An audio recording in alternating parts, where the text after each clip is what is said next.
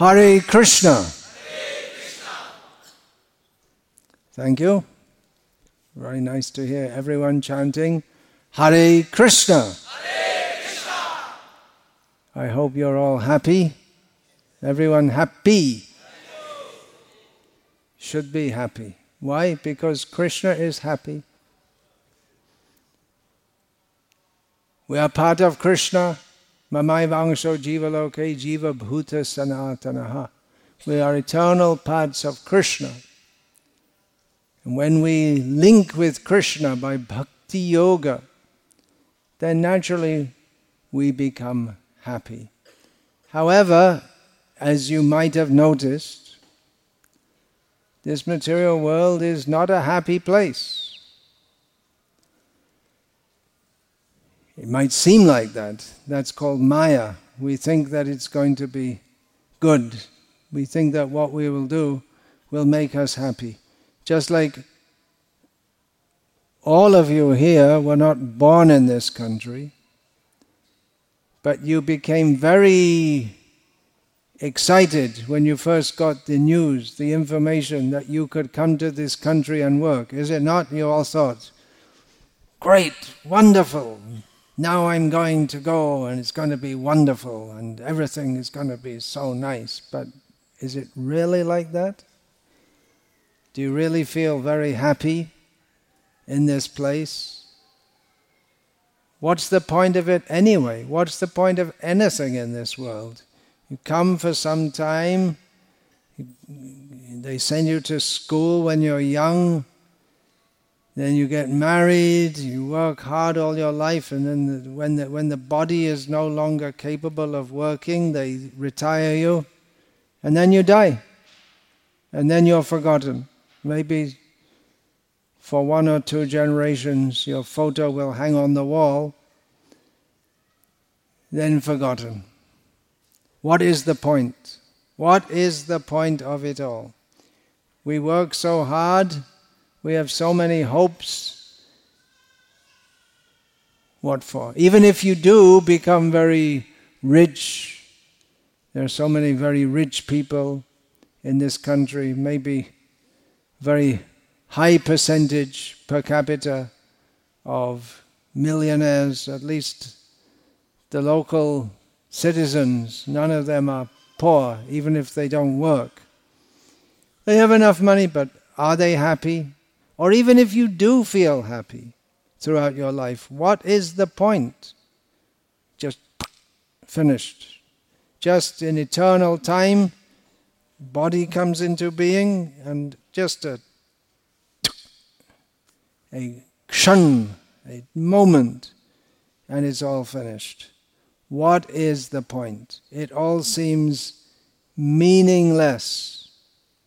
But at the same time, we feel there should be some meaning.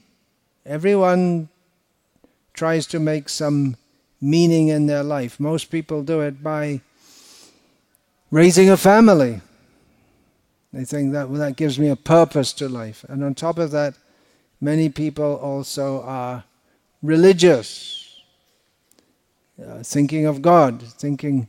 Most people approach God thinking, thinking that give us this day our daily bread and a lot of other things also. Uh, make us happy in this world, which is missing the point because all religions are supposed to direct us to another world, but we're so focused on this world, we think of this world. To get more meaning in life, uh, to give them something to focus their attention on. People participate in sports just at the entrance to this uh, facility, I school. I saw a list of the sports that they engage the children in. I didn't read it, but fully, but I saw it must be cricket must be there. It is, after all, an Indian school. Although cricket has got nothing to do with Indian culture, actually. If we we don't find in the Bhagavad Gita, Krishna says, cricket kelo. Mama no smara cricket kelo. He doesn't say that. Uh, so cricket and football and then badminton. I saw chess slash carrom. As a, I don't know why they're put together. Maybe because they're both board games. Chess requires a lot of intelligence, and this carrom board requires no intelligence. Very slight intelligence, maybe something like that of a chicken. So they're teaching so many sports, but it's just a diversion to engage our consciousness. And there are so many books we can read, so many novels, and movies, and YouTube, shorts, and so many things to engage our consciousness, just to divert our attention away from the fact that our life is completely meaningless. Is it? Why do we try to find meaning? Well, Krishna comes to this world. We're celebrating Janmashtami today. A little late, but never mind. Uh, Krishna comes to this world to tell us, first of all, we should be aware, as he says in Bhagavad Gita, Dukhalayam Ashashvatam. This world is a place of misery. Don't expect happiness here. Some people suffer extremely miserably. Uh, there are so many wars going on all over the world. This country, there's a, there's a much bigger country next to this country, and on the other side of that country is a country where fighting has been going on for so many years, and it's a very piteous humanitarian situation with so many children starving and adults also starving and so many people getting killed in an ongoing war. And then a little bit to the west, also, there's another country devastated by war, trying to pick itself up. So suffering is there, but even for the people who are in a situation where there's not overt horror. There's so much suffering. Everyone has to suffer. Krishna explains Janma Mrityu Jara Vyadhi Dukkha Shanu Darshanam. The real knowledge that Krishna comes to speak in Bhagavad Gita begins when we understand, when we see and we hear and we understand that this world is full of misery birth, death, old age, and disease. So now maybe you're not feeling so happy. I started this talk asking if you feel happy. Maybe now you don't feel happy. But Krishna comes to this world to tell us how we can actually be happy. And not the temporary happiness of this world, because ashashvatam, everything here is temporary. To how to attain a situation of eternal bliss. Krishna, he is never unhappy. Why does he come to this place? Why should he come at all? He comes to inform us. Prastasmatu bhavanyo vyakto vyaktat sanatanaha. Yasa sarveshu bhuteshu nashyatsu navinashyati. Krishna says, beyond this world which is subject to repeated creation and annihilation, there is another world. Yes. Everything in this world is, uh, it comes into being, it goes along for some time and then finished. It, our bodies, they come into being, it goes along for some time and then finished. The little bug, some bugs, they're born after sunset they live for some time. How long? They die before sun, the next sunrise. And then we have the, the devas in the heavenly planets. They live a hundred years of their time, long before Einstein brought out his relativity theory with talk of time dilation, and there's different time in different areas of the universe according to movement. Time is connected with movement, or at least the measurement of time is connected with movement.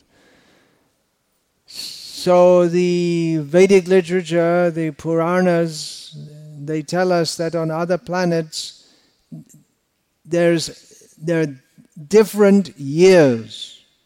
This the year of this earth is approximately 365 days. So on the heavenly planets, it's it's a hundred years, but one of their days is equivalent to six months on this planet. So they live a very long time compared to, to humans on this planet. But it's all temporary. But Krishna says, Parastasmatu bhavanyo vyakto vyaktat sanatanaha yasa sarveshu bhuteshu nashyatsu navinashati. Everything in this world comes into being. Even the great mountains, they have a beginning and an end. What to speak of the great empires uh, within this vicinity, this area of the world. Previously, there was a Babylonian Empire. The Roman Empire was very famous. The Carthaginian Empire, maybe you heard of. What to speak of the British Empire. So many empires they have come and gone. But Krishna tells us there is a world beyond this world where everything is eternal, nothing is destroyed. You may think, well, that's even worse. I have to go to a place, you're asking me to go to a place where there's no death and nothing's ever destroyed. It's, maybe it's better just to die. Life is so miserable. Dying is a relief or not to get born, then the atheists and the gross materialists, they say, no, no, no, when death is finished, everything is finished. There's no rebirth, there's nothing. So you might think, well, it's a great relief. Uh, let me just die. And some people think like that. They commit suicide. There are so many ways to commit suicide. That's one way to shoot yourself in the head. I don't recommend it because it doesn't solve any problems, it makes things worse. Because you don't die that Krishna teaches us in Bhagavad Gita. We don't die. We can kill the body that we're presently inhabiting and we'll think, I'll get free from my misery. But we are eternal living beings. And then we have to take, if we commit suicide, then we have to take a ghostly form, which is horrible for us and causes fear to others. So Krishna comes to take us to that place where everyone is eternally happy. I asked you first of all, are you happy? Yes, you're happy. Why you're happy? Because you're chanting Hare Krishna. And Krishna is always happy. He comes to this place of misery, but when he comes, he doesn't become unhappy because he is transcendental to the conditions of this world. He comes to show us how we can actually be happy. And you may say, well, that's all well and good, but Krishna came such a long time ago. I don't see him now. And I still have to go to work. So, how does Krishna help me? That uh, question is answered by Queen Kunti, who said, Shunvanti, Gayanti, Granantya Bhikshnasha, Smaranti Nandanti, Tavehitam Janaha, Ta Eva Pasyancha Chirena Tavakam Bhava Pravaho Paramang Padambujam. Praying to Krishna, she says that persons who continuously hear about you, Krishna, and chant about you and chant your names, and take you into their heart and remember you and take pleasure in doing so and take pleasure in others doing so, such persons will very soon have the opportunity to see you and be able to cross beyond birth and death. You'll be able to see your lotus feet. So, this is how we can take advantage even now because Krishna came, what to us seems a long time ago, but he's still present as his holy name, and the narrations about Krishna's activities in this world are still present. His Bhagavad Gita is still present. So Krishna comes to perform transcendental, uh, spiritual activities which we can remember And, by, and we can discuss, just like today we're celebrating Krishna's appearance in this world. We can discuss this. We can hear about it. We can hear about his killing so many demons. We can hear about his stealing butter. We can hear about his dancing with who? The cowherd girls and the cowherd boys. He danced with the cowherd boys also. Different kind of dance. It's not only with the gopis, it's also with the gopas. We can hear about these activities, how he uh, uh, he saved Draupadi when she called out, Govinda, Govinda, Govinda Damoda Madhaveti. She called out to Govinda as her uh, chastity, her, her shyness was being violated by Dushasana. We can hear about this, and by hearing about this, we become attracted to Krishna, who is naturally attractive. We have the tendency to hear, we like to hear about stories of Bollywood stars or cricket stars. Or, but hearing about them will implicate us further in birth and death. Hearing about Krishna makes us happy, not the happiness of this world the happiness of the spiritual world. And that transports that hearing about Krishna, discussing about Krishna, remembering Krishna, chanting Krishna's names, transports us to the spiritual world. We're very fortunate that His Divine Grace Srila A.C. Bhaktivedanta Swami Prabhupada, whose picture you can see here, has translated so many books. How many people here understand Sanskrit? can read Sanskrit and understand it? One little bit. He's just beginning. And yeah, the boys, they get a little training at school. Can you re- understand the Upanishads? Upanishadic Sanskrit? I doubt it. Vedic Sanskrit? Doubtful. So, how are you going to get the benefit? How are you going to be benefited from the scriptures? Well, Srila Prabhupada has translated them into English, and subsequently they've been translated into many languages. We probably have speakers of many languages here. I know Hindi and Bengali and probably Nepali and, and Bhojpuri. Everyone knows Bhojpuri, also knows Hindi, of course and uh, in Gujarati and Rajasthani and Marathi and Konkani and Telugu, Tamil, Malayalam, Kannada, Oriya.